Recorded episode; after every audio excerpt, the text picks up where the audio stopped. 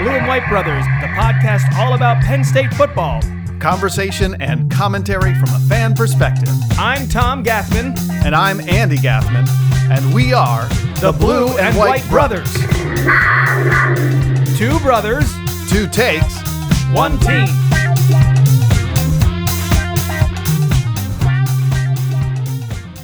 Hey, bro. Uh, happy November, man. Happy November, Andy. Yeah. Good, good to be here. Thanks for good to having be- me yet again. Yeah, good to be out of October if you're a Penn State fan. Man, yeah, I guess uh, we haven't seen a win since uh, the second day of October. I think. yeah, it's been a while. Um, So happy, happy Halloween. yeah, thank you. Uh, did you did you do anything for Halloween? Um, it's actually, technically, I did. I was in Technically, you did. technically i mean i didn't do it but um, the trail angels house where i last recorded from later in that week um, uh, they had a neighbor that had like a drive-through spooky little like display that they i mean this thing was like set up with like uh, you know timed musical and lighting like choreography and stuff with all these crazy things they had in their uh, in the, on their property. So me and my hiking partner drove through in her mom's car that, that was uh, her mom was also down there but not in the car at the time. We were getting we were getting supplies for our uh, zion traverse uh, in which we hiked 60 miles across the zion national park over the last three days that uh, finished um, literally 30 minutes before the ohio state kickoff so Yeah, uh, man. so I so I got a little uh, Halloween stuff going on um, on the uh, the Wednesday before Halloween, and uh, yeah, it was good. It was fun. Awesome. We did. Um, our our uh, my kids are getting to the point where they're too old for going trick or treating. Um, but um, our neighborhood, we've got a lot of families, and I so feel like you're never too old to go trick or treating. I feel like if you just Well- power through, you can get candy from anyone you want. yeah. Well, there are definitely some people that have that attitude. You know, it's like when you like, you know, get trick or treaters that are bigger than you. It's like, uh, hey, yeah, take what you want, man. You know, Those are straight up tricksters, not Yeah, trick or um, treaters, tricksters. but uh, no, it was a fun night. Um, I dressed up as uh, Woody from Toy Story, which, um, interestingly enough, is a huge hit with the under three crowd. Well, you know what a huge hit for the over uh, 33 crowd is? My girlfriend going into my wardrobe while I'm at, not at home in Denver. I saw that- Going through that my picture. wardrobe, putting all the most ridiculous articles of clothing on that I possess.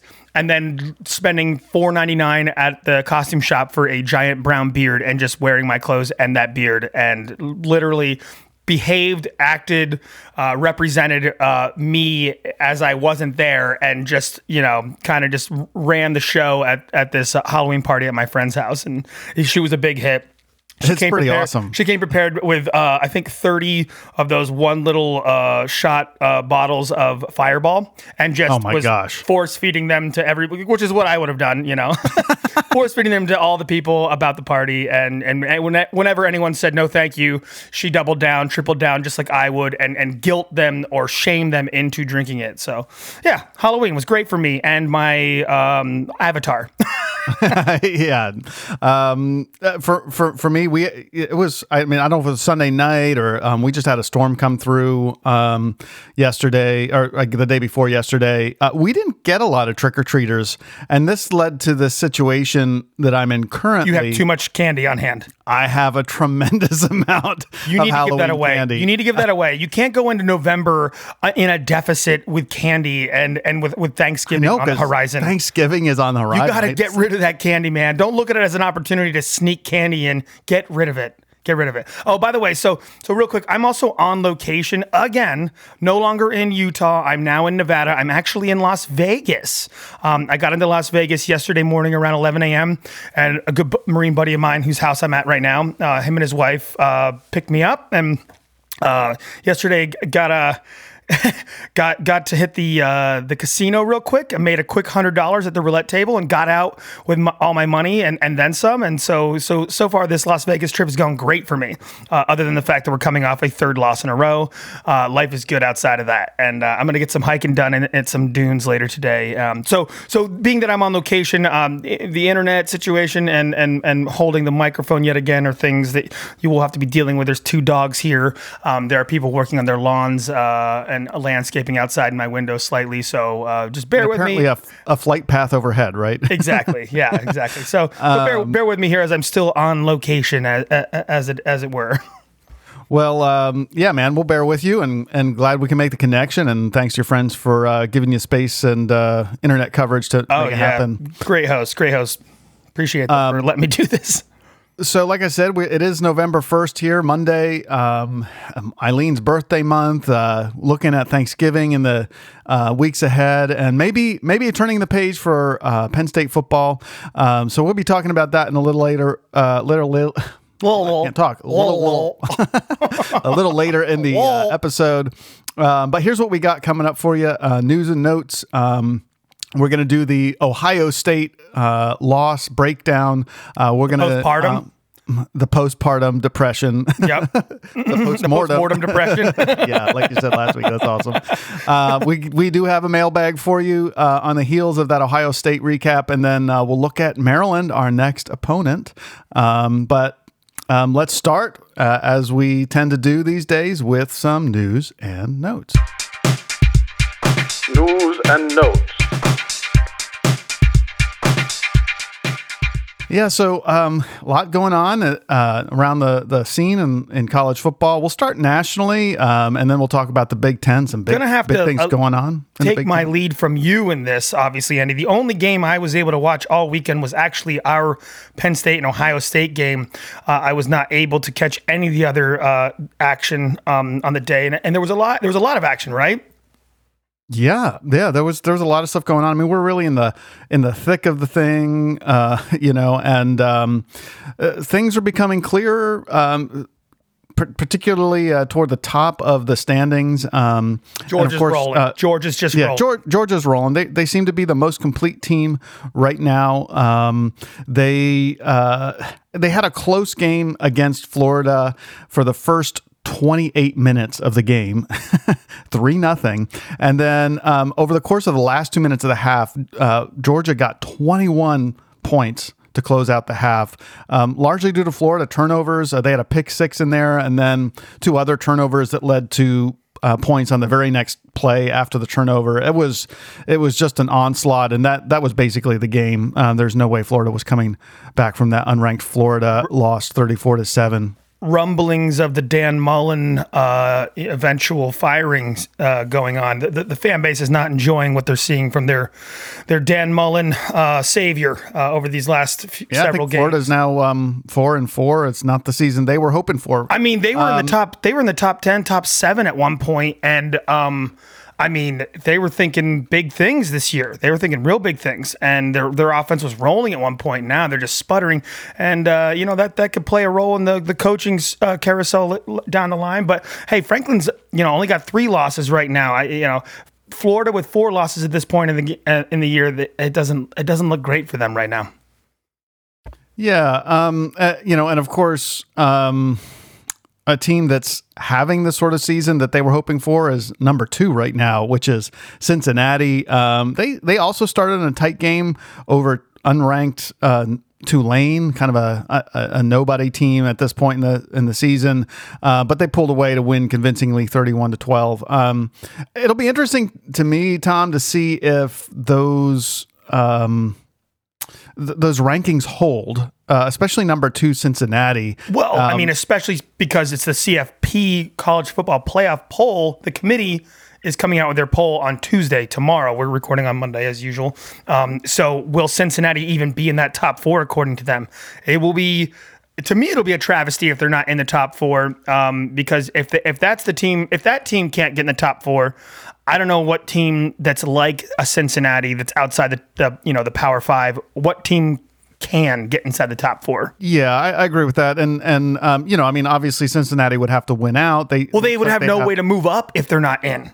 You know what I mean? Correct. They have no p- opponents left on their schedule that are like going to be unless unless it's potentially Houston in the champ their conference championship game, I guess. But you know, and by the way, Houston beat their undefeated uh, um, opponent um, SMU I think. They yeah, so that was a that was another upset. Um, SMU undefeated, number nineteen, lost uh, to unranked Houston. Um, uh, the, a couple other upsets around the college football uh, this weekend. Um, number twelve, Kentucky, who'd only lost to Georgia, uh, dropped one to unranked Mississippi State. Mike Leach um, put some offense together. Um, uh, Kentucky, meanwhile, uh, couldn't keep up. It was a thirty-one to seventeen.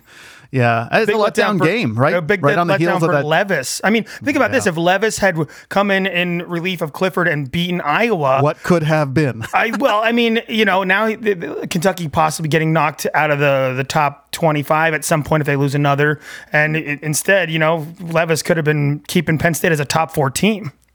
Yeah. Meanwhile, um, another one of those sort of dark horse teams, uh, number 17, Pitt only had lost one early on, um, but they couldn't follow through with their um, promise to, to win the ACC, and they lost to a woeful Miami team, 38 to 34. Nar, don't see.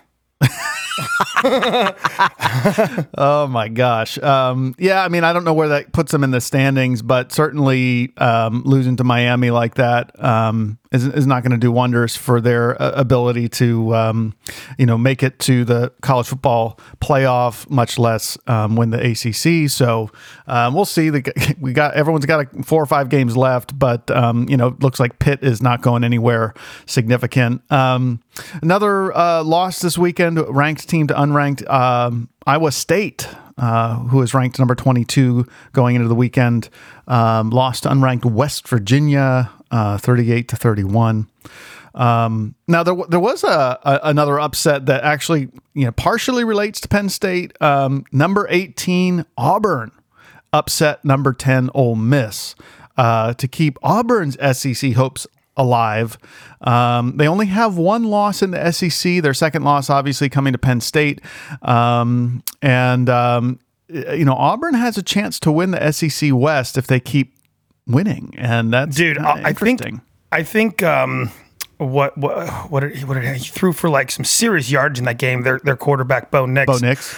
Yeah, I think he he was like where was it here? I have I have it right in front of me. He threw for 276 yards, one touchdown, no interceptions, um, and then of course uh, Tank Bigsby ran for 140 yards uh, with a 6.1 average uh, clip, and and Bo even added himself two rushing, excuse me, two rushing TDs on 30 yards rushing as well. So Bo Nix had a th- over 300 yards total per game when you factor in his rushing, and was 22 of 30 for those uh, those passing yards. So he he had a remarkable remarkable game against, by the way, um, I think he was potentially the Heisman frontrunner at going into the Matt game. Corral. Matt Corral, yeah. So, and he didn't throw any touchdowns and threw one interception as well. And then even I think they the backup uh, Luke Altmyer actually had to come into the game for some. I, I, don't know. I don't. I think maybe Corral got knocked out for a couple plays or something like that. But um, anyways, uh, I didn't yeah, so it, Auburn, um, and on the heels of that victory, uh, they had sort of took the biggest leap forward in the polls,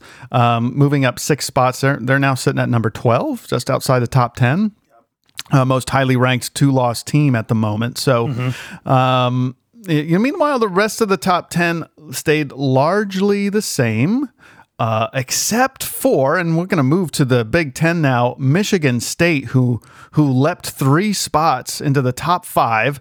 Michigan State now eight and zero oh after a come from behind victory against uh, number six Michigan. Uh, Michigan State previously ranked number eight, so um, you know Michigan was favored in this game. Um, but the uh, John Harbaugh, excuse me, Jim Harbaugh futility continues, uh, giving up uh, you, you know, a, pretty significant lead to Michigan State, who came uh, storming back in the second half. Um, they won it with a walk-off interception to seal it, uh, shutting down a last-ditch effort uh, by Michigan uh, to to get back in the game. Um, you know, we were just talking about uh, Matt Corral as sort of being the the number one Heisman candidate, according to a lot of folks. But um, Michigan State won this largely on the heels of, of I think a lot a lot of people are thinking now is a serious Heisman contender and Kenneth Walker. He's, he's definitely third. Kenneth Walker the third. He's definitely going to get an invite to to New York. There's like no way he's not. There's no way he's not, in my opinion.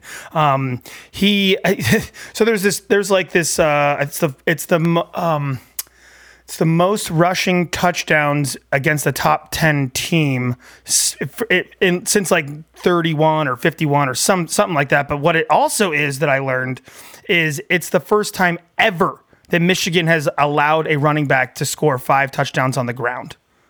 Wow. First time ever Michigan has ever done that. It's So- also the most um, a uh, a Michigan State running back has ever run against Michigan. He had 197 yards on 23 carries, like you said, five rushing touchdowns. Um, it was it was quite the performance. Um, I, I ended up watching a lot of that game, and um, yeah, I, I mean, you got to feel good for Michigan State. They're a team that was way down last year. They've been down for a number of years, and um, y- you know, you, you thought the Mel Tucker era was was off to an inauspicious start. By the way, uh, Michigan State. Inauspicious.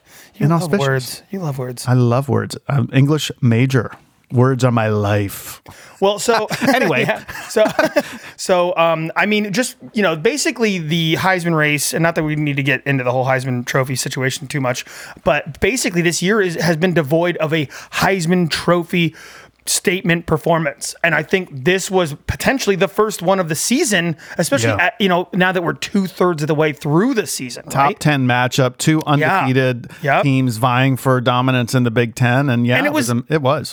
It was, it was it was a great game. It was an amazing Yeah, performance. that's what I was going to say. It's, it's being regarded as probably the be- the best the best uh, game of the day by far. Um, one of the best games of the season. Probably, yeah, yeah. Yeah, So, yep. so by and by the way, when it comes to Big Ten running um, you know, just in terms of like uh, some of the great performances of of in season history, this this performance uh, this season for his uh, from Walker's is on track with like, you know, a, a Jonathan Taylor, a Saquon Barkley, a Melvin Gordon, Montee Ball, Mike Hart, Chris Perry, Larry Johnson, you know, and those guys all um, that I just listed there in the last uh, say you know 20 years or so were all at, uh, in New York and we were were um, or at least it, they were in the top five of voting let's put it that way uh, and so through the first two thirds of the season he has almost 1200 yards rushing and 14 touchdowns and and that's that's on pace with some of those guys that I just listed there that were that were you know ranked in the top five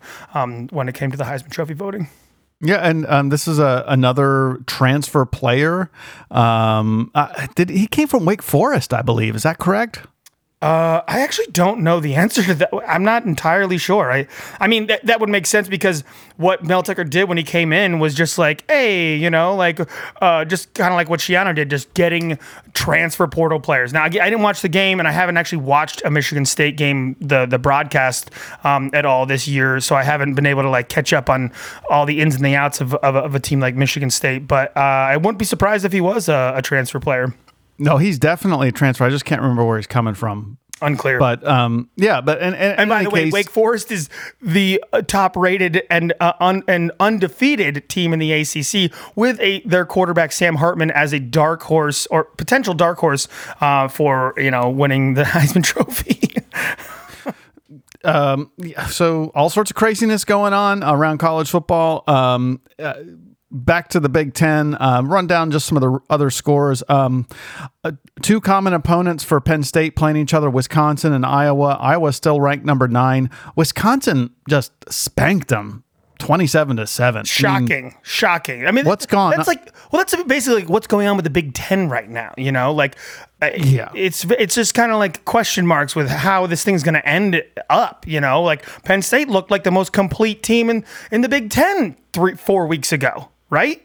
You know, just- Right. I mean, I guess obviously that was Except for our running game. Yeah, right. But but they seemed to be. I mean, like after the Auburn Right, win, we were just right. like, oh, this team is on, on a roll, you know, and that's Yeah. what they thought. And, and then they're like, oh, okay, um, Michigan's on a roll. And then boom, Michigan State happens. Or like Iowa's on a roll after beating Penn State. And then they put the dud up against Purdue. And then they go and beat, you know, Wisconsin ends up beating Iowa. And you're just like, what's going on? Because Wisconsin looked like the most dreadful team in the West at one point. So it's just it's anyone's guess at this point who's going to win that that division, and it's anyone's guess who's going to win the Big Ten. As I'm sure everybody thinks Ohio State is going to, but you know, with Michigan State coming on, a powerful running attack against Ohio State could be the, the medicine for for be, for for topping you know toppling the the Death Star in in, in the Big Ten. Yeah, um, it'll, it'll, be interesting to see what happens these last uh, this last month of the season. Um, uh, you know, there some some of the sort of middle bottom feeding teams. Uh, quick updates: Rutgers they beat Illinois. Doesn't feel so good to be Penn State when you just lost to Illinois with Rutgers coming up. Uh, it's a close game, twenty to fourteen. Thanks but, for that reminder. Uh, yeah, my goodness. Um, Maryland, um, they they played a team that we handled quite easily. Um, Indiana, um, they they beat them uh, 38 to 35, so it was a close game. But Maryland also beat Indiana. Indiana season continues to sort of skid along the bottom. Um, Minnesota, um, they're quietly now the, the number one team in the West. They beat Northwestern um, 41 to 14. They're now four and one in the Big Ten. Um, finally, Purdue beat Nebraska 28 to 23. Nebraska I mean, has only one Big Ten win this is, year, is Scott and that was Frost going to get a, canned after this? I don't. What? I mean, I mean, like, I, I don't well, know. how does he hang on for another year after this? Like, I, they, he was almost getting it going this year, and then they just put up two two more duds essentially. Wow. It, it, yeah, it's it's it's hard to know. Um, I, I, I, it's hard to know what to say about Big Ten coaching decisions or, or college football coaching decisions because feels like a weird year. It does feel like a weird year. Well, l- let me just put it all into perspective here in the Big Ten, though. Um, the standings are check this out: uh, Minnesota uh, atop the West, um, followed by Wisconsin, Purdue, and Iowa, who are all three and two. And is there any is there any tiebreaker between those three? Well, like, are they all kind of like probably around? not worth worth? I mean, yeah. Iowa has a better overall record. Um, I, I, don't know what the tiebreakers are, but uh, you know, um, Minnesota has a has a you know a one game lead against each of those teams and and the, the, fate is in their hands you know? Um, meanwhile in the east uh, michigan state and ohio state are, are sitting atop the east. Uh, michigan state w- with the last remaining undefeated team uh, in the big east big ten um, sitting atop the east. They're both 5 and 0 in the conference and uh, obviously they'll be playing each other here in the weeks ahead. Um, yeah and that leaves penn state uh, with our loss this weekend tied for fifth in the East with Maryland at a two and three conference record. So a lot of similarities we'll between our two teams uh, on paper, at, at, least. I think I think the eye test would say that Penn State's probably the better team. We'll talk about that a little bit later, but yeah. uh, on paper, yes, uh, we're sitting there tied for fifth at the moment. Yep. Last little a bit of news is that uh, the coaching carousel continues. A lot of mid-season movement. Um, uh, TCU announced that they're uh, parting ways with Gary Patterson effective immediately. He's going to be a defensive coordinator somewhere next year. You better believe it. I guarantee it. Uh, he's he's a, not a bad head coach. He's had a good run at TCU. Uh, I mean, I am surprised that they that they canned him mid-season. That's kind of shocking. But Adam Rittenberg calling it a top twenty position, really? I don't TCU. know. I mean, a lot of opportunity there. I, I would say. I mean, the Big tw- Twelve is completely reconfiguring. I mean, I, am honestly surprised that they made that decision because, to me, TCU is probably well positioned to to be a major player in the re you know the, the, reconfigured Big Twelve, and and I don't know. I'm just skeptical that that's a top twenty job. Like that to me, to me, like there are yeah. definitely 20 universities that I would rather work at than than TCU. I'm sure. I'm sure. And maybe they're maybe some years they're ranked in the top 20. Cool. But in terms of like what's going on behind the scenes, I doubt that it's a top 20 position. Anyway. Well, in any case, uh, there'll be another another opening for James Franklin to fill. yeah, um, yeah. Right. We're not gonna we're not gonna talk uh, we're not gonna talk about uh, the coaching carousel much anymore, but um, maybe another time. Uh, so you know, there you have it. There's your news and notes. Um, you know, we're two thirds of the way through the football season. Things are taking shape, but a lot still left to be uh, discovered and uh, sorted through. So we'll we'll be with you through all the all the action. Yeah. Yep. Um, speaking of action, it was uh, in fact an action packed uh, Penn State Ohio State game, and um, we're going to talk about it now. And um, I, I got to say, Tom, um, I'm a little more interested in talking about this game than I thought I would be going into the weekend. Mm-hmm. Uh, I really did not expect us to be competitive, especially after what we saw the last two weeks.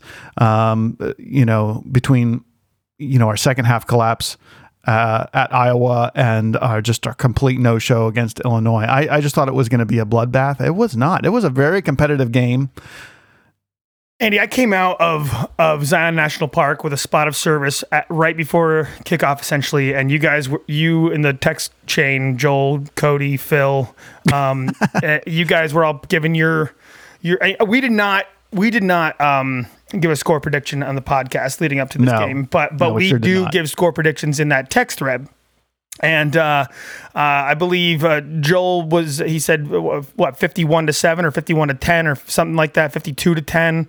Or I don't, I don't remember, but it was like he predicted an absolute blowout, and you yeah, I wasn't what, far 42 behind. to 21 absolute it was like blowout. 42 to 10 or something like Oh, that. that 38 okay. to 10, I think. And Yeah. Co- Cody was, I think, forty-one to twenty-one or something like that.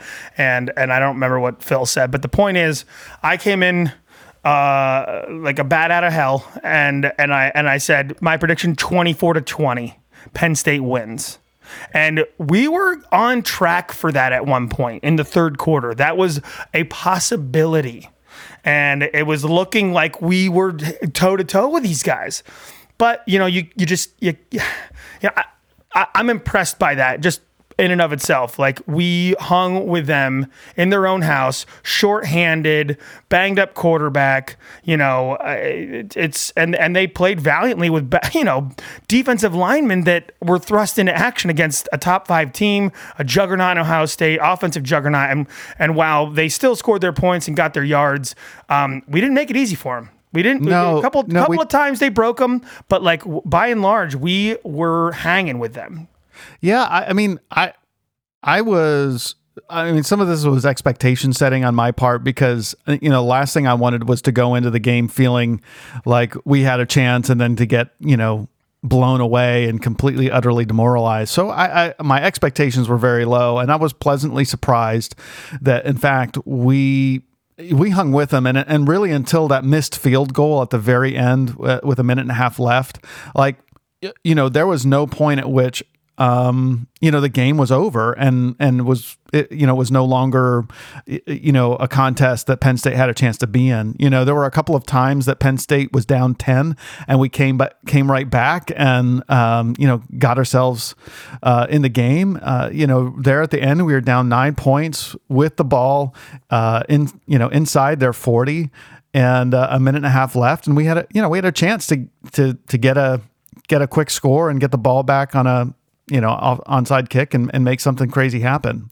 So um, I mean, it was just so- it was just great. I, I felt good for the team in that sense.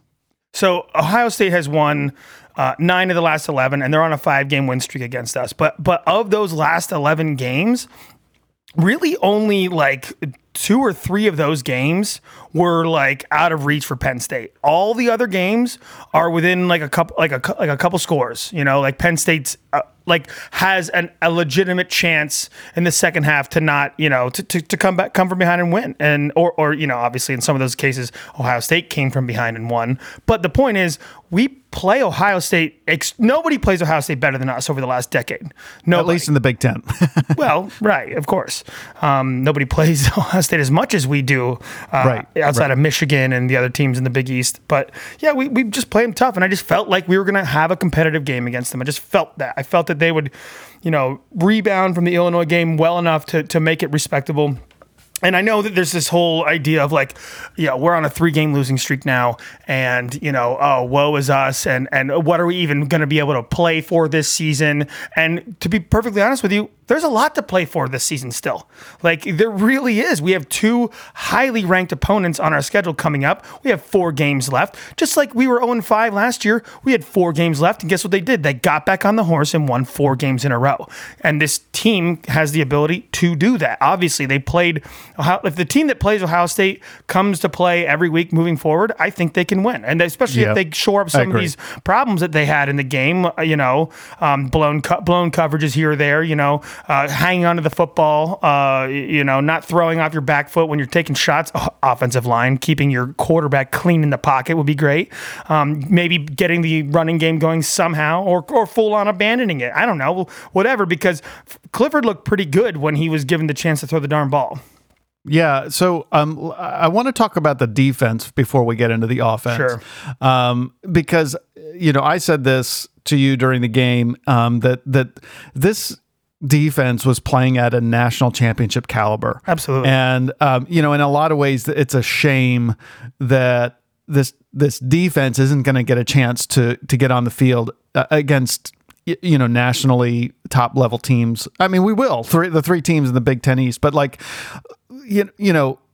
This is an Ohio State team. What what were they averaging? Like what, fifty eight points a game, something Yeah, ridiculous like that. Like Yeah. like and you, you when you watched Ohio State against some of the teams they've played in the last few weeks, it's almost like they're out there um like they're out there in the mid midweek practice. They're just things are coming to them so easy. It's like they're just throwing the ball around in the backyard. It was it was almost like They did how- that again today, uh, or sorry, on Saturday. They did. They were throwing around like it was the backyard uh, because we couldn't we we couldn't sack Stroud in the pocket, so he was still I able to get his I yards. I, mean, I know with that. I disagree with that. I mean, we made it difficult for them the, in our every turn. coverage. In our coverage, our coverage was good. Our but coverage was good, but we also, I mean, look, We did not hurry. We, We, didn't did not hurry him. or sack him. That's what I'm saying. Oh, we did not no, make him hur- uncomfortable in the pocket. I, I would. I'm looking at the stats, Andy. I'm looking at I the stats. understand what the stats are. What I'm saying is, in watching the game, we were moving him around, and he had uh, a, a number of inaccurate passes because of you know um, AK Jacobs coming Ebiketie around. and and um, yeah, the, and the other the others, um, Jesse Luketa. I mean, they were they were making him uncomfortable, even though they weren't getting to him in terms of a sack. So I, I mean, I, Well, that's the difference. though. made it- Look, look at. look- by the way, we held the them to- Clifford got sacked uh, four times in the game, and he looked worse when he was throwing the ball uh, on those on those kinds of uh, plays. I'm not. I'm not trying to compare. I'm just- how their defense I'm versus telling our you offense. how our versa. us not getting to them is is the problem with CJ Stroud not actually being the kind of uncomfortable that Clifford was feeling. You know what I'm saying? look. We we limited the damage that CJ Stroud was able to do. We held their offense to less than half of the point total than they had been seeing uh, over the last you know four or five games, games. yeah. So like this was a this was a championship caliber defensive effort. Look at this. Of 5 red zone trips, we held them to 4 field goals Yep. and, only one and they made all four of them. of the other right. I mean, Right. that's good, good for them and and you know that but that's 12 Needed that points. last block. Needed that last 12 block. points instead of 28 points, right? we were pr- we were pr- praying for a block six. oh, we sure Kick- were. a kick block six on, on the last on the last two probably. we were we were hoping for a pick six at any point in time too. That's just what we needed was to match their defensive touchdown they got. But yeah, I, I get we I get your point. And, and here's the, here's the other thing: of the other two touchdowns that Ohio State scored, our defense wasn't even on the field for one of them. yeah. Yeah, So, yeah. so you know, we held we had three touchdowns on our offense. Our offense, we held them to three touchdowns. You know, it, that defensive that defensive touchdown was really, uh, you know, the big, big uh, turning glaring. the game. Yeah, the, yeah. You know, um, it- Stroud only had 300 yards passing. He he had almost five, you know, 500 plus yards each of the last four games or something like that. So, Yeah. so it, I just I just want to say like, yeah, we didn't get to Stroud. Yeah, um, Henderson had 152 yards on the ground, but One was on a 68 yard touchdown run, or uh, sorry, run, not touchdown run. Yeah, it wasn't a Brisker. touchdown run, Brisker got him out in the two yard line, but they punched it in right after that. but none, none- nonetheless, like you know, outside of two explosive plays, really, um, you know, Penn State defense uh, gave a, a tremendous performance against what is statistically speaking the number one offense in the, country. country. They put our offense in a position to win the game. And I'll say Our defensive line actually did a great job against. They did a tremendous job. over over overall. Like I, when I say that, I, I mean like of course I would rather have all of our starters in there healthy and playing, but with the third and fourth string defensive tackles we got playing in there. I mean, it's pretty remarkable what they have been able to do in, um, you know, given the injuries we've got. Like I'm, I'm, I'm impressed by it. Absolutely. And our linebackers are really coming along too. They really, really are. Like Jacobs is starting to look real good. Ellis He had, had a couple of real splash plays in that game. Ellis Brooks had a couple of plays where he got blocked to smithereens, but Brandon Smith and Curtis Jacobs have been playing pretty darn good football. Curtis had two tackles for a loss. He looks like he's a, a stud in the making. Um, he kind of looks like. It kind of looks like Curtis Jacobs has taken a bigger leap than Brandon Smith is overall at this point I- in the yeah, season. at least the last couple of games, it certainly Yeah. looks that way. Um, uh, nonetheless, Brandon Smith had a couple really nice game, nice plays as well. Um, uh, you know, just overall, was it just a really great defensive effort on all three levels. If- yes, Ohio State had, you know, 450 yards of total offense. Yes, you know, they had 33 points on the scoreboard by the end of the game, but you know, that was only 26 of those was scored by Ohio State's offense. It was a trem- tremendous effort. They put us in position to win the game. If you remove that that Ji'Ayir Brown bad uh, angle on on TreVeyon Henderson when when Brisker had to save the day on the three three yard line, Ji'Ayir Brown had an amazing game. He had uh, he was second on on the team in total tackles with seven, but he had that incredible uh, fumble recovery that he r- ripped the ball out of uh, Jeremy Ruckert's hands, if you recall. Yep. Yep. that was amazing, amazing play. Yeah. Um, you go ahead. No, I was just going to say so so defense put us in the position to win the game and I would say outside of three egregious mistakes, you know, the, the kind of mistakes you can't make in this type of game. Right. Um, uh, you know, the offense also played well enough to win us the game. All right. We actually, you know, we saw offense that we haven't seen in seven quarters. Uh, and we saw it for most of the game. Um, we we had sustained drives in this game. Our three touchdown drives went for 89 yards, 75 yards, and 75 yards, and they were 13, 12, and 11 plays respectively. Yeah. So uh, consistent. That's Clifford, by the way, dissecting. Absolutely, It's Clifford Absolutely. doing that work because the run game only it only worked once or twice, essentially. Right, right, Literally. yeah. Like I mean, John Lovett, 13 carries, 20 yards, long of five. Noah Cain, five rushes for 13 yards with a long of 11, by the way. So he had one carry for 11 yards and then four carries for two yards. So Keyvone Lee, they gave him the ball three times. One was a long of seven. The other two carries went for one yard and one yard. One of those being a touchdown run, by the way. Um, And then Jahan Dotson, he was you know one one carry for two yards for a touchdown. So you know Clifford, uh, you know was not a major factor in the run game. He did pick up a couple first downs for us, but you know obviously they weren't trying to run him to to get our our. It's not worth it to get our running game going at the expense of our quarterback, who's obviously our best player on offense. Yeah. Um, uh, speaking of, I mean, like uh, you know, Clifford's day proves that that at least in in this iteration of the Penn State team, like it really is. We are about team. Clifford, right? We are a As Clifford team. goes, so goes the team. I mean, So we had was- we had sorry, and sorry to cut you out, but like we had they, Ohio State with with all their you know talent and and and you know great quarterback and uh, great receivers, they didn't have a player go for over hundred yards receiving. Clifford threw uh, passes to Jahan Dotson and Parker Washington, numbering in 20 total t- 20 total passes to both completed to both those players for a total of 235 yards.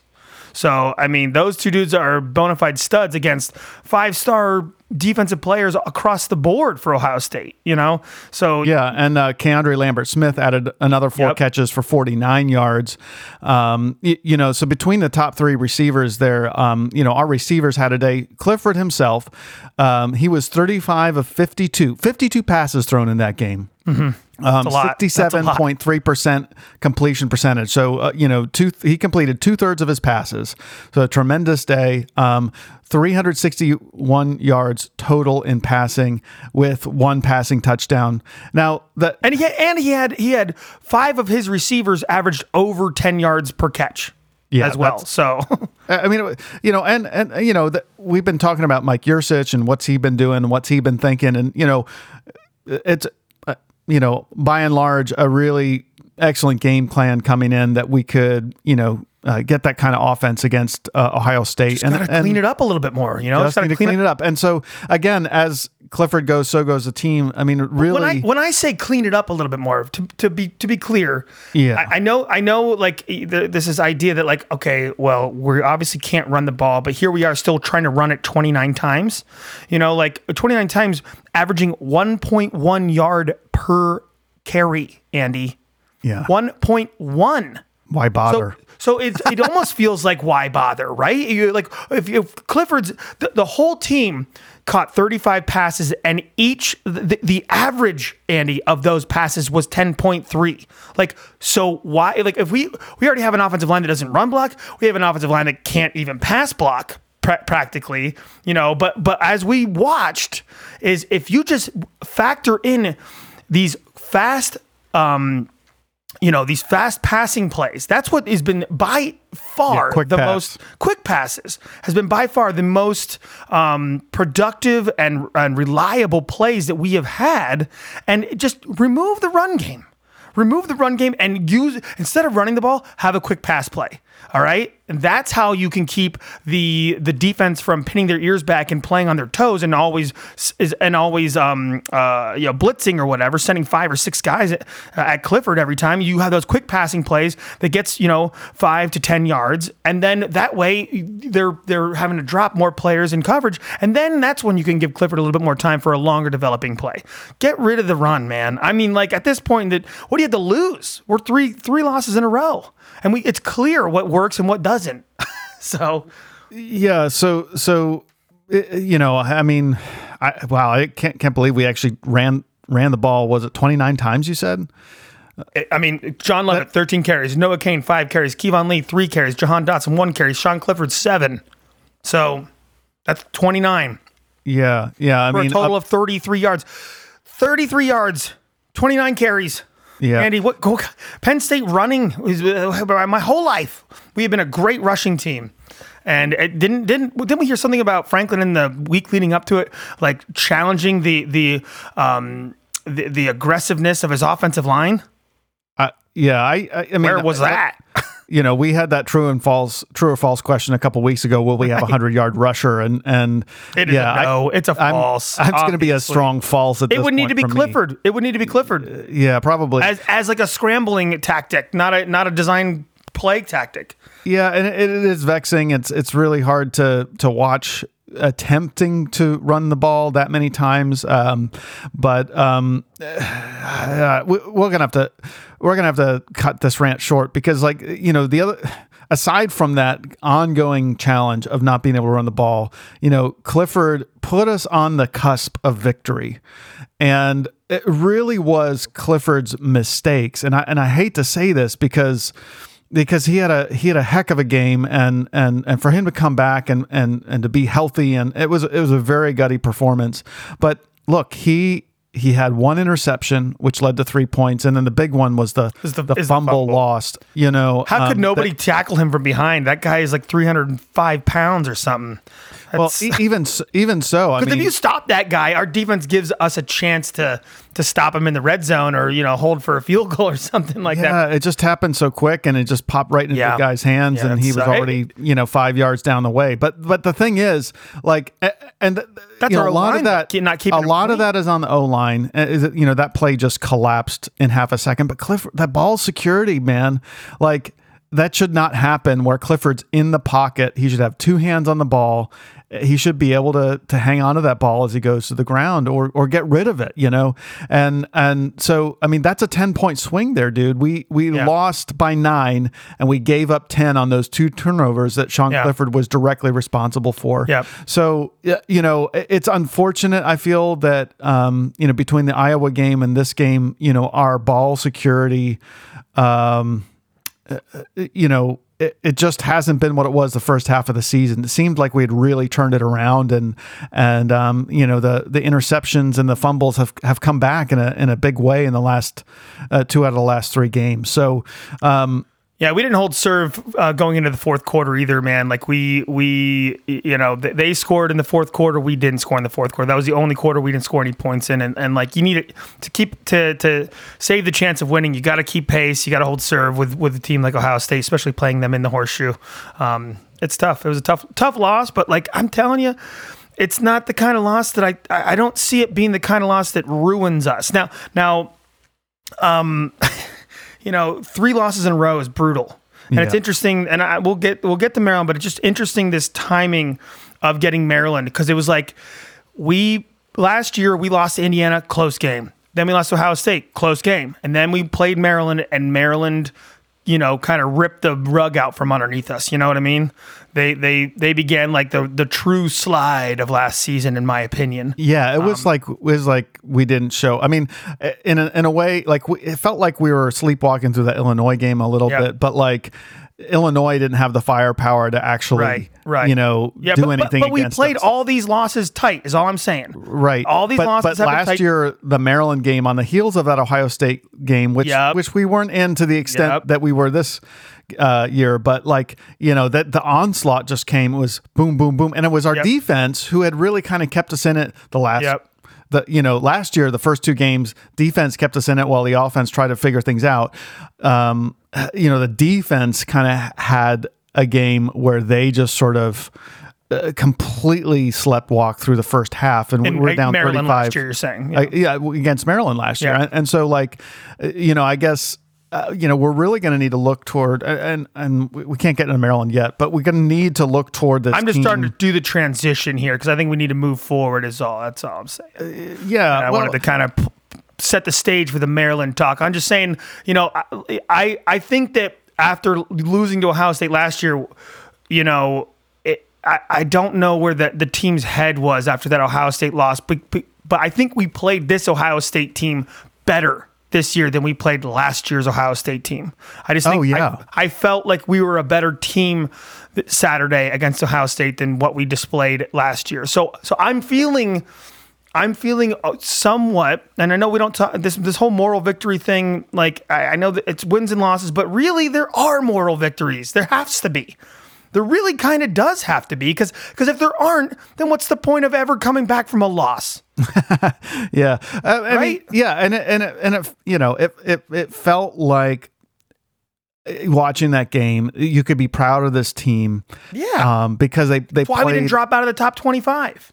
Yeah, exactly. I agree. Um, and it just, you know, it makes you wonder, right? If things had gone a little differently over the last couple weeks, if if you know Yeah, Saturday's game had gone a little Illinois. differently, you know, I mean, we were close to ste- you know stealing a win. I, I want to say sort of in air you- quotes, you know, but like we were we were close. We just we just couldn't quite manage it. I mean, look at our red zone defense, like it's been all season, and we had it uh, uh, on Saturday. Look at our passing offense, slicing and dicing. We had it on Saturday, and and our special teams outside of that uh, final missed field goal of, of punting, you know, pinning them deep, flipping field position, keeping the kicking, you know, their their return game uh, off the table. Um, you know, they, they had they had nothing going in special teams. Uh, Ohio State, um, you know, so so I mean we all those things were on display and when you put us up against a top five team in ohio state you know we had set the table to win it's just that we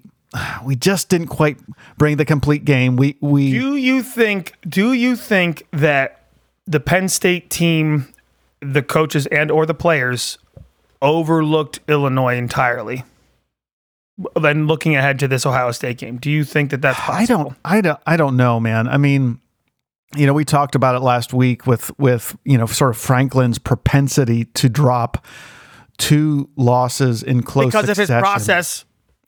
uh, what you know yeah yeah process or mentality or his emotional you know Folded he's an arms on the emotional guy and he lets his own emotions kind of I think his own know, emotions shut him down when the going gets tough. right and and it takes some time to to get back i i, I don't know right but I, but Uh, it, was it overlooking Illinois or was it really more of the you can't pull yourself out of the doldrums from the previous game but but whatever whatever happened to Illinois to me even though we lost against Ohio State the way we sh- performed on the field showed that we've shaken off that little blip and we should be well Yeah, but positioned are they going to be we able to shake be well off this, this blip as well? Like I feel I feel good about this team going forward, to be honest. But let's I kind of do too. Let let's um let's put a pin in that for a moment. Yeah, yeah. Because um, we do have a mailbag that's going to help us to close out um, our Ohio State conversation. And um, this mailbag is coming again from um, our, our good buddy Joel Bettner uh, with another true and false. Um, let's open up the mailbag. Mailbag time. Joel actually sent this uh, mailbag in via train, uh, so, um, you know, so so Joel, he's our he's our recurring um, uh, victim here. Uh, he has written in yet again. And I think this is going to be a, a running theme for the rest of the season um, until all you find people start writing in as well. By the way, I just want to say for the record, Yeah. every single mailbag entry that we've gotten this season has been read on air Yeah. unless unless we didn't see it ahead of time. We're a So, sure thing. for, for the time being. I mean, if we We're a get like sure thing. you know 250 entries, we won't be able to to do that. But like you know, if you would like us to to cover your thoughts or your questions, um, there's a good chance right now that we'll uh, we'll read them if you send them to us. So uh, that email address again, by the way, is blue and white brothers at gmail.com.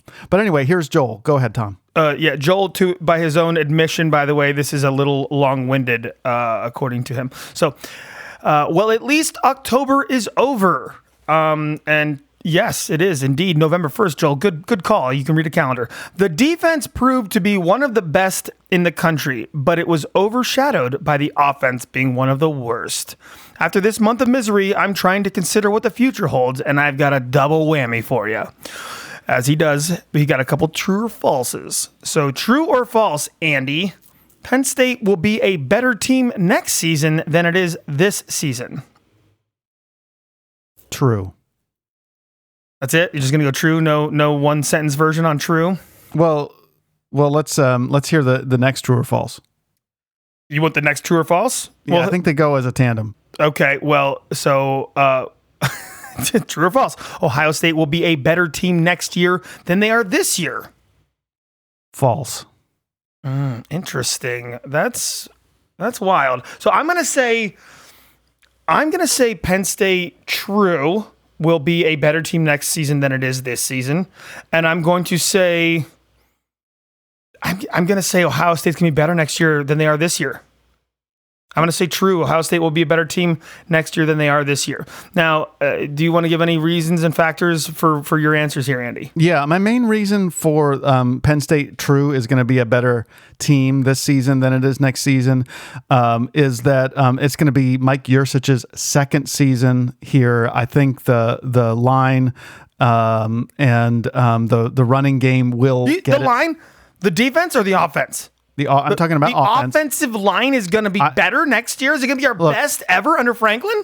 I'm, I'm so I'm going to say that that I'm going to say that one of the main factors with why the line play and the running game has been so bad is because they've had three different systems in three years. Yeah. And it's, Yeah, yeah. you know, it, that to me, it's the complexity of the modern running game that is, that is really catching people, um, include the, the line play and the, and the running back. So I think uh, with another year in the system, it'll be better. I think our offense will be better next year. Our running game will be better. Um, I think we got a couple of really interesting quarterbacks coming in and, uh, assuming, I know it's a big And running assumption. backs. Yeah, assuming that um, those guys are going to be ready to play, um, I, I think we're going to have a shot at having a, a really good um, offense. Defensively, um, y- y- you know, Our I- linebackers will be good. We'll see about the rest of it. Uh, Joey Porter Jr. will shore up the half of the back side of the you know defensive backfield. So yeah, I there's mean, that. I think, it's just I think a matter of safeties, what our defensive line our safeties is where I have the biggest concern in the defensive Yeah. backfield. But Well, Ji'Ayir Brown will be back, you know, and he and this is his first year of starting experience. I think that he can take that next Yeah, leap similar to to Brisker, but Brisker's going to be gone. Obviously, he's a he practically he's a first round draft pick. Um, I think in some ways, we'll yeah, I think our team is going to look entirely different in a lot of ways, but I think that uh, Brent Pry's defense can be counted on to be better. Um, uh, and and I and I not see better, at least as good. Yeah, right. or, or close, close. Now, to as far as Ohio State being, I think Ohio State's just going to reload, man. I mean, CJ Stroud's going to continue to be there, even though uh, Olave and um, what's the what's the other guy's name, uh, Wilson, Wilson. they're probably heading off to the NFL. Maybe both are first round draft picks. Um, but I, I just they just reload, man. They've got some, they got players left and right, and they're just coming in. They're probably going to be some freshmen that are just like gonna like jump onto the field and be incredible. Um, so yeah, it's going to be I, tough. I, I think that I mean, is Ohio State likely to be as good? I think, Yeah, every yes, year they are. Are they going to be better? I don't know. I mean, I mean, I I would. I think not, this is a down year for them, the way know, statistically man. speaking. It- I don't know. I, I their mean, defense usually is way better than what they're showing currently. They usually have like a number one draft, you know, potential number one draft pick on the defensive line, if not first rounder. I'm not sure they have one right now. I maybe think the second round. loss of their skill position players, in particular, their incredible receivers, is going to be a bigger loss than expected. Look at what happened to Trace McSorley when he lost some of his key receivers, and he wasn't as ne- he wasn't nearly as good his last two seasons as he was his first. Yeah, season without Godwin, lo- it's tough, right? that's what I'm saying, man. Having having a killer receiver. Godwin just exploded this the other day against New Orleans too. He had 140 yards and a touchdown, I think, or two. But he's he's a stud, a bona fide stud for sure. I I don't know enough about Ohio State to know, you know, who's coming up behind and whether, you know, whether there's someone that's like an Olave and Wilson tandem opportunity next. But but I, I just I, my my sense is that when you don't have that. Um, it, you know, it's quite possible, and I don't know what their their their line situation is going to be like either. But the, I, I think to depth me, the- wise, I think the depth wa- wise. Sorry, go ahead. I was going to say to me the the the level at which Ohio State is playing offense is going to be hard to sustain when you lose players the caliber of Olave. The running backs Wilson. are going to be around. They're both freshmen though, so they could just. Uh, They, the Ohio you can lean on your running game until you get these new wide receivers up and going. So uh, I, am mean, not. I'm not too. I'm not sold that Ohio State's going to be worse. I didn't say they're going to be worse. I just said I don't think they're going to be better. All right, so so hopefully we were able to talk Joel off the ledge there. um, I'm not sure if that helped or not, but but for me. This this incoming recruiting class is is going to show up next year. Uh, I think a, a bunch of players are, are enrolling in January and are going to get a jump on their you know experience with with the team uh, in in winter, spring, and, and summer. So that's that's that's uh, to me critical for a lot of these guys getting on the field next year and making an impact and, and us getting better next year. Now now this is how Joel put it, and we'll move on after this, but. Um, uh, uh, well, did Joe, he said he said Penn State? He said true or false? Penn State. And what did he even say? He goes this label. Okay, here he goes. I'm sorry, I found it. False. He goes. I'm. Uh, by the way, I'm on a lot of coffee right now, and I'm. I'm traveling has my head spinning quite a bit. So, um, he says false. With all the veterans we lose after this season, I think next year will be a, labeled a rebuilding year. And by the way, I think it's possible you can you can say rebuilding while also still getting better because players might be better. So this label, unfortunately, will be used as a scapegoat for some underwhelming performances.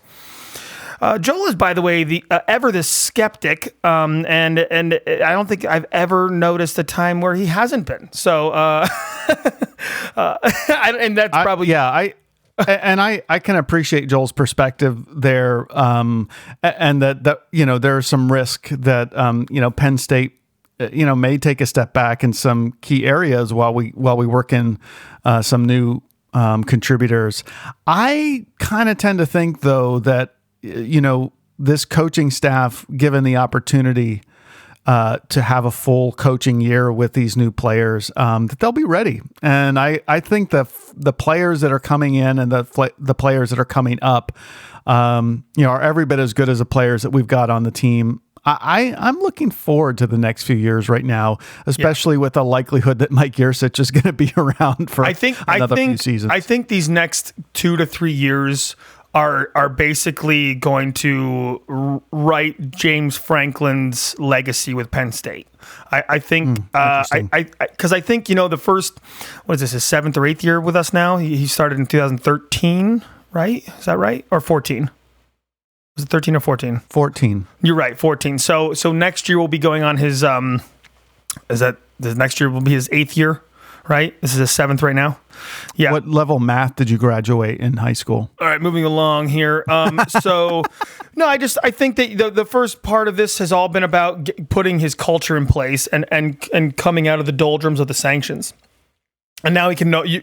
We can officially like that. That chapter is long gone, and now it's literally like, okay, he is fully immersed in his uh, rotation of recruiting classes, his rotation with his his guys, his players, and like you said, if he keeps if he retains um, this coaching staff for a couple of seasons, like that will tell the tale. If if Yurcich indeed was the guy he always wanted it to from the get go before he hired Ciarrocca then we will learn if that's if this guy is our guy for the foreseeable future or if it's just like all right we have reached our ceiling with James Franklin.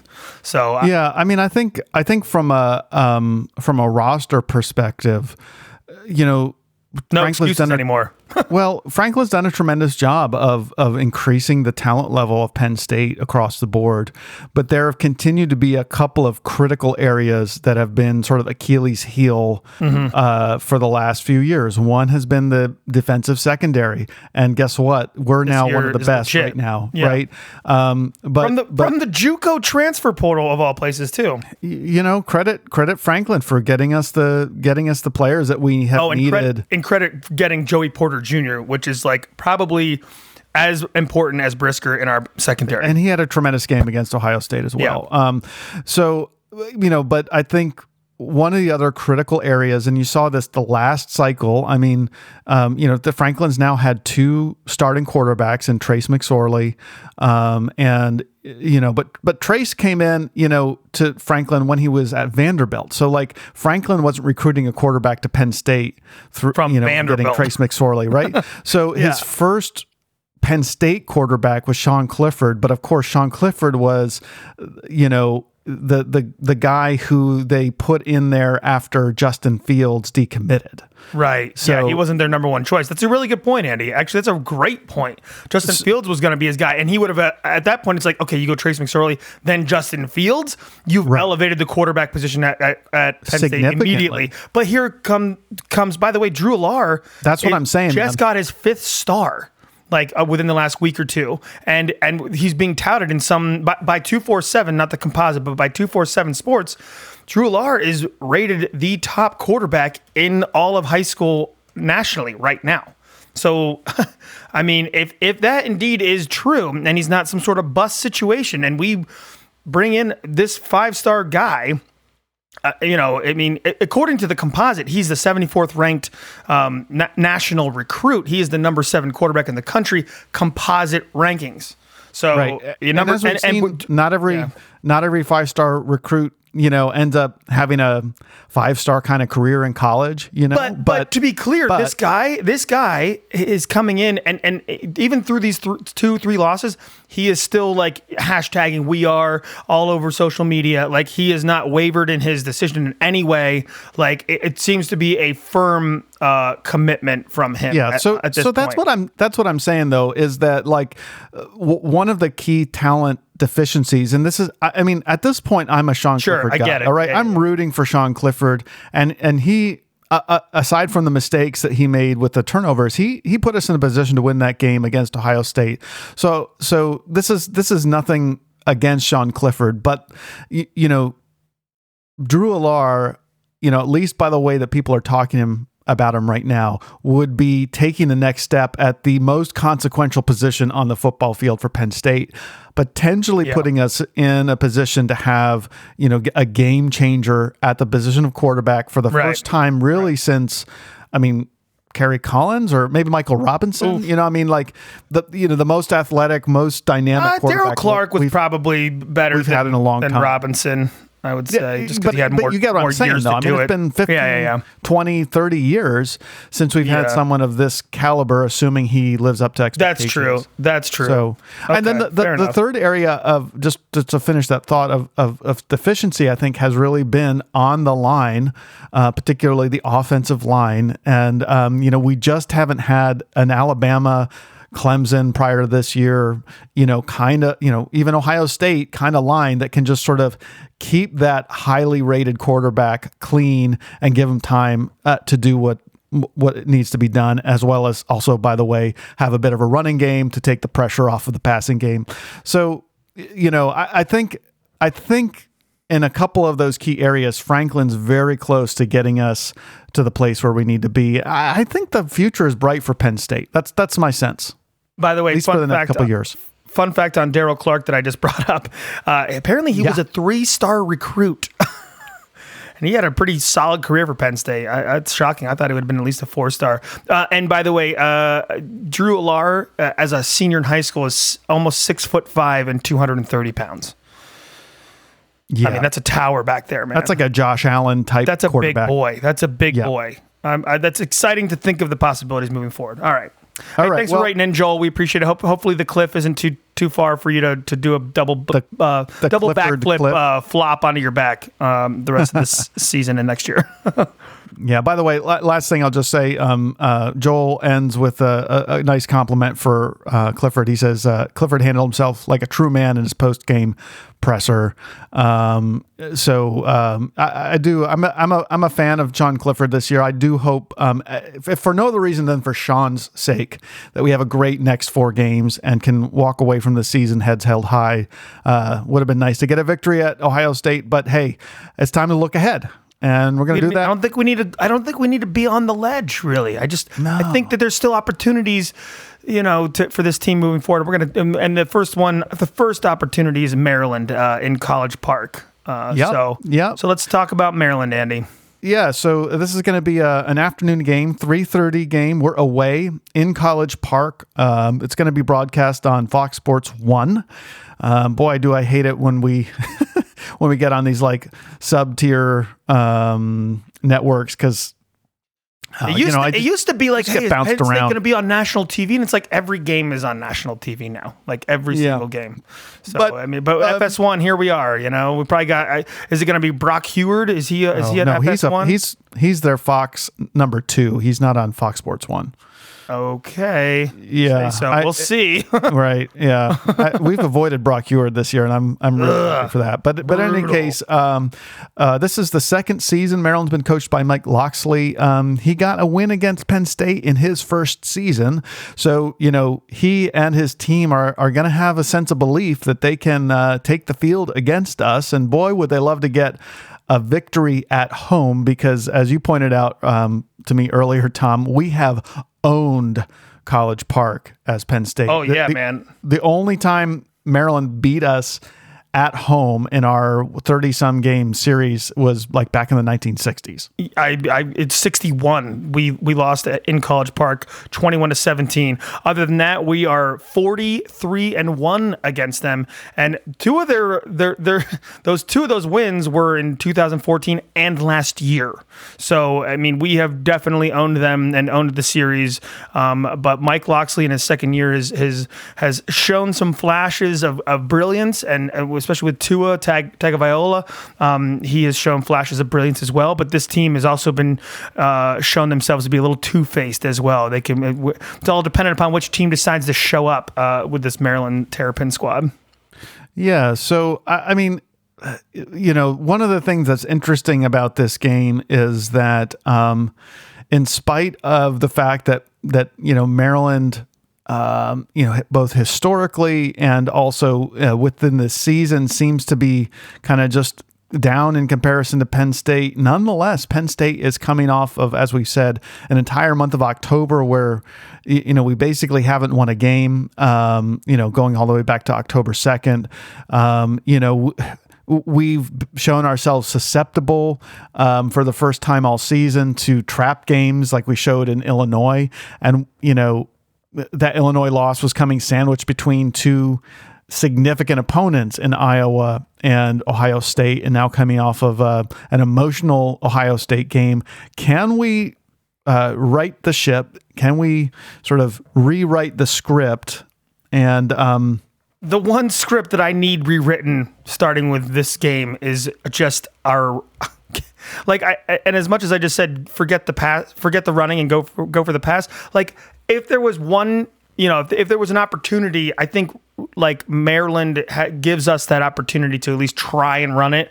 But uh, you know, maybe that takes some pressure off of Clifford and takes some the, the need for Clifford to be taking shots in the backfield. I, I don't know, but but I mean, they're they're they're not a team that has done great against the rush uh, defensively. So I'm, I think there's like a, a sliver of, of hope if if we can just what really grinds my gears the most about our rushing attack is we haven't decided on one single running back this whole season.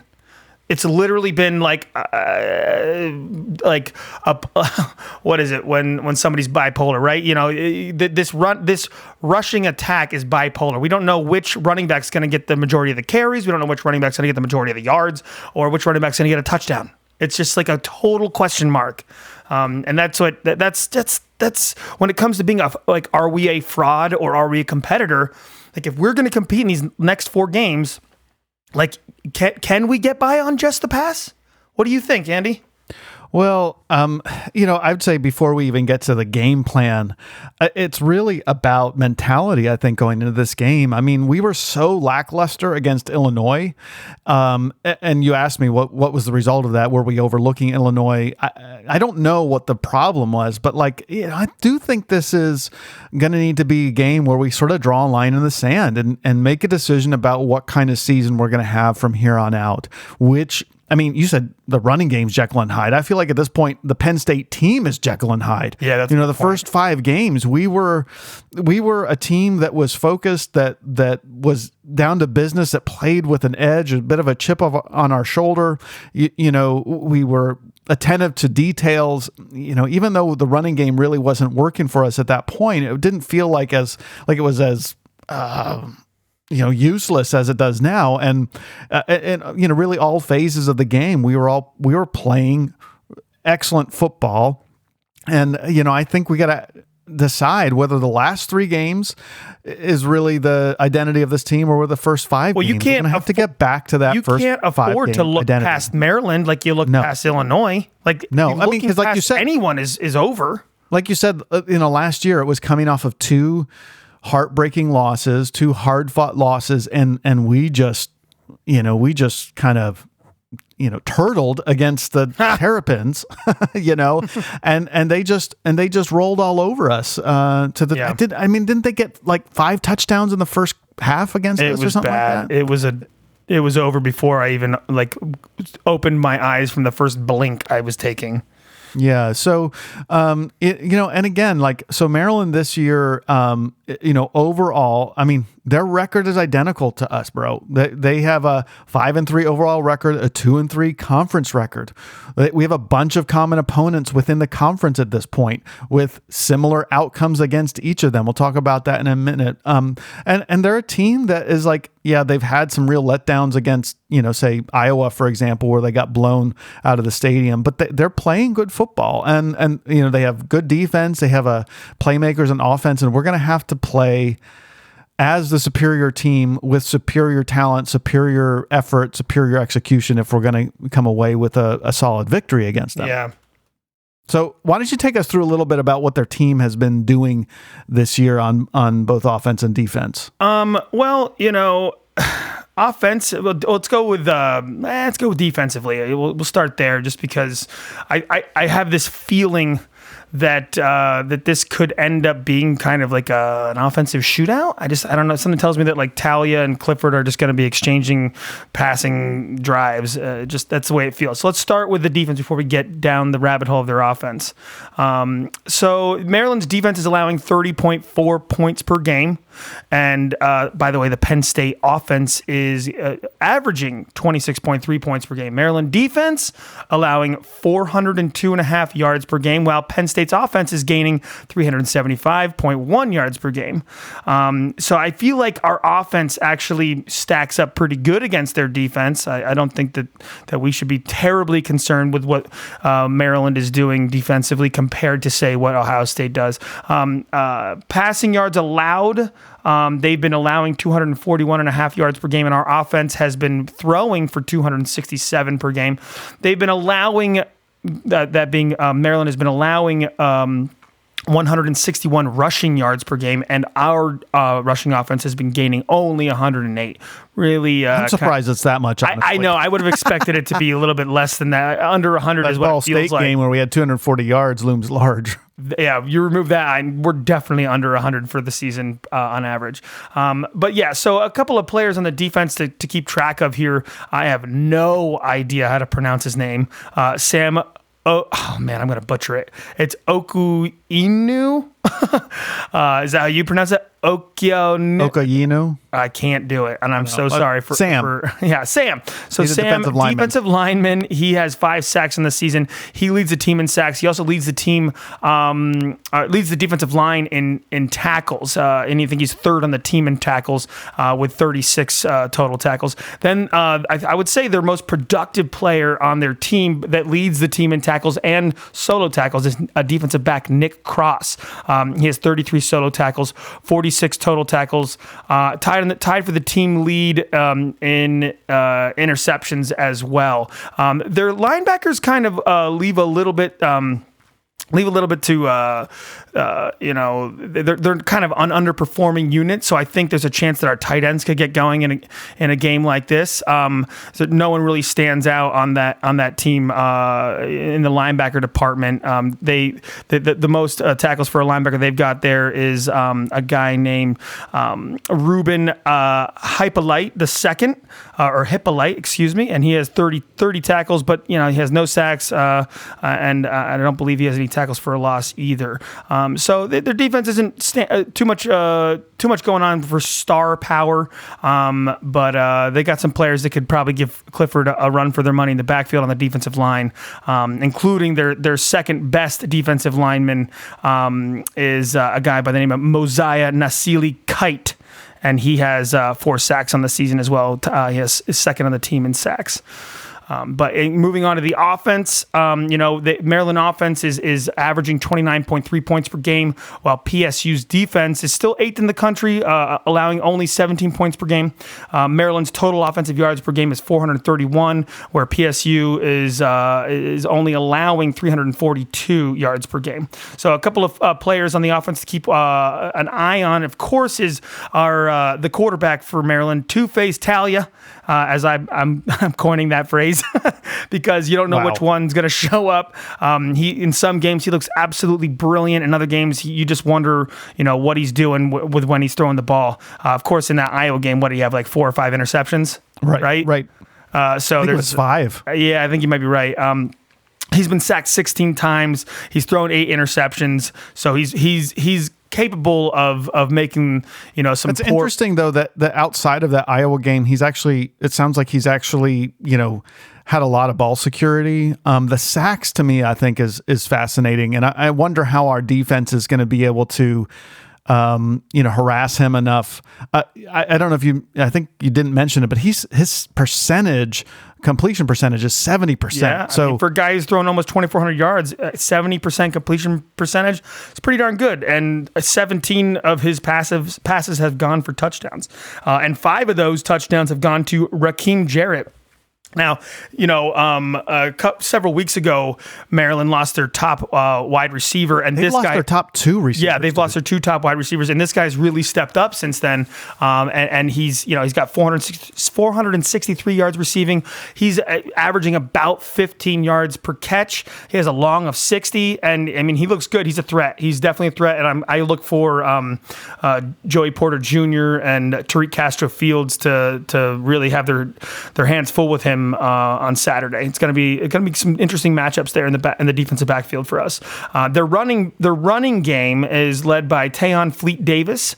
Uh, he's had 399 yards uh, rushing with a 5.1 very respectable 5.1 yards per carry, long of 53, si- six touchdowns, and this guy is also a threat out of the backfield, catching 200 yards, um, 200 receiving yards with a long of 45 and one one receiving touchdown as well. So those are the, those are your three big boys to be looking out for uh, in this Maryland offense.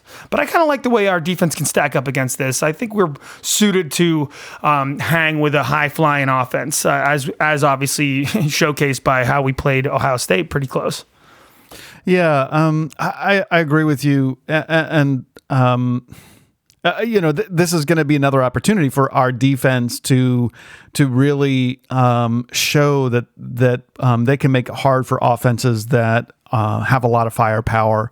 Um, Got certainly, to keep it rolling give, after this Ohio um, State game. Really got to just like t- take what we did Yeah, I good mean- and take what we did well against Ohio State's offense, and you know keep it rolling. It's another. It's a two. It's our second away game, and our defense was able to travel well, and defense travels, and and I think that that's really going to be the the key to this game. I think is m- making sure that our defense doesn't like you know uh, give up the big play.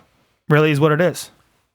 Yeah, I, I agree with you, and I think that um, you know, unlike last year where our defense just sort of had a had had major lapses in the passing game, this is going to be a, a, a game where we can we're going to have to come out with a sense that that we we're going to need to shut down their passing game to play sound uh, defense. I mean, you know, part of what it looks like we did this past game was to play a lot of zone to Yeah. keep uh, you know, to keep uh, their, you know, Ohio State's passing attack from really biting us in, in major ways. And uh, wh- whatever game plan, um, you know, Brent Pry comes up with, it's going to have to be centered around stopping that that passing attack because, um, you know, Taulia and and their wide receivers last year just sort of had their way with us the, the first half. And, and, you know, if that happens and we end up, you know, trying to play from behind.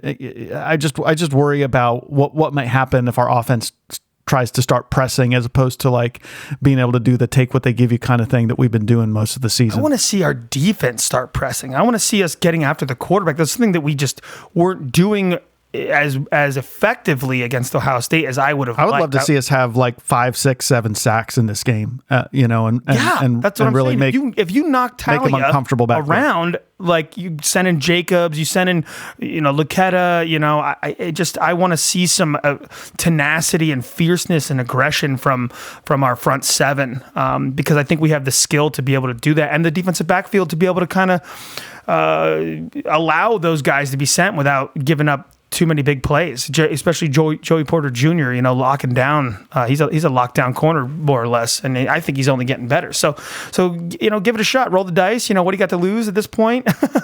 you know, get Yeah, after I mean, the guy. And, and if you look at our common opponents, um, I would say Penn State on paper is the better team. All right, so we, you know, we've each lost to Ohio State and Iowa.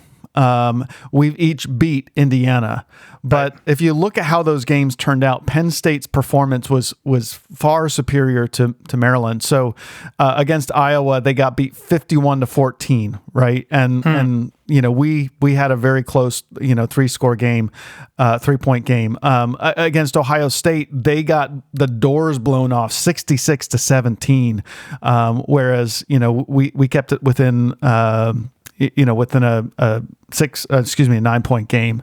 You know, so our defense was able to hold these offenses much better um, than um, than Maryland was, and our offenses were able to score better against their de- the, the common opponent defenses. So, uh, similarly, Indiana, who beat twenty four nothing, um, Maryland beat Indiana uh, thirty eight to thirty five. Very close game. Um, gave Indiana a lot more offense and.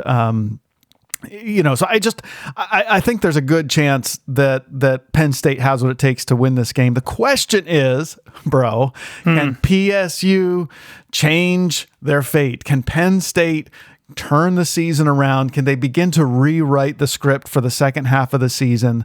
And and and can it start with Maryland, or are we going to kind of sleepwalk once again and um, and let the narrative of the last narrative of the last three games sort of continue with lackluster performances.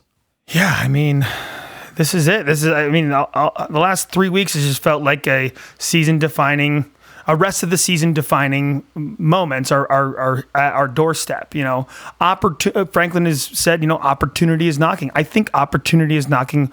You know, right here, right now against Maryland. Can we can we right uh, you know the the the brutal humili- humiliation of last year's Maryland stomping of Penn State, and can we you know turn the tide and and, and run the table these next four games? I mean, I, Franklin always says you know one to zero, one to zero, Maryland, Maryland, Maryland, Maryland.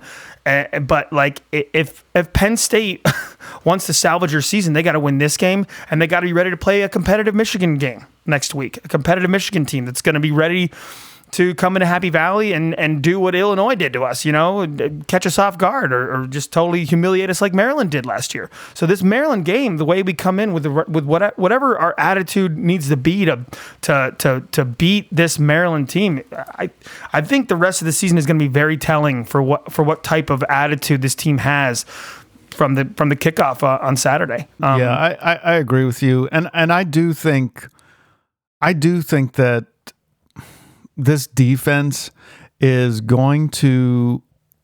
I think they're. I think they're going to improve a point. Um, I think they're going to want to come out and and show that that what Maryland did last year was an aberration. That it was not the way that this is going to go. I, I think they're going to want to you know lay down the hammer not unlike maybe you know we saw against the Indiana game, you know where you know we had that close game last year, and Penn State was just like uh, the defense was like, uh, uh-uh, uh you are not beating us. I, I, do hope they come out with a sense of, uh, you know, if not vengeance, at least a sense of wanting to prove that last year was a fluke and that they can carry the team on their shoulders this year against Maryland. It's also an opportunity for us to win only our second road game of the year. You know, we our what? first our first game of the season was our first God. road win and our last road win of the season. So no you know, we gotta we gotta really. I mean, there's a there's a lot of things we got to overcome to to get this thing, the ship turning back to the right in the right direction. Um, I believe we can do it. I do. I, re- I actually do. I think this is a good game to have. I think they better be all hands on deck, focused. I think they better be, you know, playing complementary team football uh, in all phases. Uh, obviously, minus the running game. Um, but uh, yeah, I mean, I'm just gonna I'm gonna pop into my score prediction here, Andy. Uh, you know, yeah, I, yeah. What are you thinking for the game, man? You know, I it, the the spread is I think that the is like a Penn State's favored by ten, uh, and I think that's a low number. Uh, I think we should be favored by more personally. Um, I think we will win by more. I, I'm, I'm feeling a 35 to 14 kind of game. I'm thinking 35 14. I'm thinking Clifford looks pretty good uh, doing it. And I, I, I, see Dotson getting getting back in the end zone uh, along the way. I also think it's uh, I think you know if I were going to give a bold prediction, I say uh, Joey Porter Jr. has a pick six. Oh man, we're due for something like that. We've been yeah we've been longing for for the defense to put points up and, and really could have used it against Ohio State. I mean, that was the game where we needed it, right? But um, yeah, I, I would take it, man. I w- I uh, and by that. the way, we were all worried that, that Brandon Smith dislocated his shoulder. He came back in the game last last yeah. week, uh, yeah, which is a pretty a big hu- hit. Huge. Well, he he dished he gave a, hit that he hit, yeah. that he took the brunt of. but um, yeah, I mean, he's going to be critical in, in, a game like this. You know, having athletic linebackers out there against uh, Taulia is going to be really important in coverage and in uh, you know just tackling him before he scrambles for twenty yards every time. I would say, if nothing else, um, uh, the way our linebacking core has been playing this year, it gives me the most hope that um, the defense will be able to handle whatever Maryland throws at them. The, our the linebackers, linebackers played really, clean. They played yeah. clean. Like, I'm sorry, when I say they played clean, I'm saying they were allowed to play clean because the defensive line kept them clean. The linebackers were allowed to move in space because they the the offensive linemen weren't getting up uh, to the second level uh, and blocking the linebackers out of play. Well, except for once passing, or twice on Brooks. And in happened. the passing game last year, I think the linebackers were really badly exploited yeah, yeah against Maryland. So, what um, about you, Andy? What do you got? What do you got? I I'm I, I'm I'm thinking that Penn State's going to right the ship in more ways than one. I, I think it's going to be, I think it's going to be 42 to 17. Um, great. Uh, you know, and, and, uh, you know, I think we get, I think we get a better running performance than we've seen all year uh, uh outside of maybe Ball State. I think that, um, I think that Clifford is going to have, um, not just the the short and medium passing game, but I think he'll finally get a couple of really nice long passes again to Dotson and Parker Washington um, that that have been missing recently. And I think our defense is going to uh, pretty effectively shut them down. Uh, I don't know about a defensive. Um, uh, score, but I, I, do think that um, that will harass Taulia all day, and um, and he and he's just going to have a kind of miserable a, a miserable experience. So um, I, I, think it's going to be a 42 convincing to, 42 to 17. statement. 42-17 uh, a statement. All right, cool, man. Well, hey, by the way, last little tidbit that I'll share with you guys going back to the Ohio State game. Uh, if you can all recall that John Lovett touchdown catch that um, was called back because he was illegally touching the ball. Apparently, the defender came up to John Lovett that quote unquote didn't put push him out of bounds on that play. Came up to John Lovett and said, "Hey, I did push you out of bounds on that play. That sucks, man. Sorry." So a touchdown that was called back for us that would have been a huge turning point in the game, in my opinion. Um, Yeah, that would have been a major turning point, obviously. refs, and, the refs were just out of control bad. it again, felt it felt again. bad and and and the, and the again it's not to go down a, a rabbit trail here at the end of the show but like i i would i was cur- i would be curious to kind of get some official commentary on that quote unquote snap infraction that we actually fell on. Eh, eh, you know is that in fact a snap infraction with you know you scoot the ball along the turf? Or is that actually a fumble you know just basically a bad snap? Because that that we recovered that cleanly and it was Oh, yeah, it was turned around right? stupid so those are the those are the two major Certainly not a officiating- snap infraction at all. That is a fumble. I mean, That- I would- again, I would just love someone in the like uh, officiating world to be able to take a look at that and say, no, this is th- this was the right call or that's the wrong call right, there. right, right, right. But but yeah, I mean, again, it's just a, it's been an interesting season on the officiating side. We it feels like every consequential game we've had one or two big calls. Some sometimes it's it's meant the difference in the game and sometimes it hasn't. But Sure. that major like point shifting consequential um, plays you know going all the way back to the very beginning of the season um, so uh, hopefully that doesn't affect us anymore going forward I, um, not much you can do about it. We'll it have a special episode where we literally just are, are, are airing our grievances. All oh, right, man We'll call it the airing of grievances. do we need to have a festivus like Festivus for the rest of us. A- Maybe- after we don't make the Big Ten championship game and Yeah. we're waiting for our, our, our bowl selection. We will Sounds have like a, a Festivus for the rest of us where we have the airing of grievances. that's awesome great seinfeld reference for those of you who are not seinfeld Yep. fans um, all right. all right Quite, man. quite Well, Franklin, let's move on. Yeah, well, I think that's it, man. I mean, Yep. I, you know, I, I'm I'm excited that you and I are both have a little bit more of a positive outlook on this team, and And we're not this, sad, sour saps. yeah, and on this and on this game going forward. Um, you know, hopefully it meets our expectations. Um, we'll, we'll have to see. Uh, again, uh, to all of you who are listening, I want to just say thank you for sticking with us. It's been an interesting season. Um, it's been tough to to kind of lay low for the last three games after flying so high, but um, Let's go. yeah. Let's go high flying again. Let's let's let's Go let's fly four high game, for the rest four of the game season. high flying. Four game high flying. A lot of uh, potentially great football left for Penn State, uh, especially two Undefeated. big games Undefeated. against top ranked Going teams. undefeated. And um, yeah, so so let's Dude, let's if you go in there. if you go undefeated to finish this this season out, seriously, you have two top ten teams on the schedule. You go nine and three. You beat those two top ten teams. I guarantee you, we're at b- bare minimum, we're ranked fifteenth and are on on track for a pretty solid bowl. Like yeah, you're, I- yeah. If not a if not a New Year's Six, then it- then we could end of up being the highest ranked three loss team probably at, with those two very well possible. Very well Well, possible. There's So- still shit. Excuse me. There's still stuff to play for. A little Freudian slip. Uh, yeah, there's still stuff to play for, and, and and this Penn State team can get it done. I believe it. I do. I really do. Yeah. the, the Ohio State game was encouraging in a lot of ways to me. The Yep. sky is Well- not falling. Joel, back off the ledge. Yeah, man. Hang in there, everyone. Um, we'll see what happens this week, um, and we'll be here next Monday to talk all about it. But uh, until then, bro, it always starts with "I love I you." love you, and it ends with "I love you." It always starts with I love you. It always ends with I love you. We are. Penn State. We'll see you guys.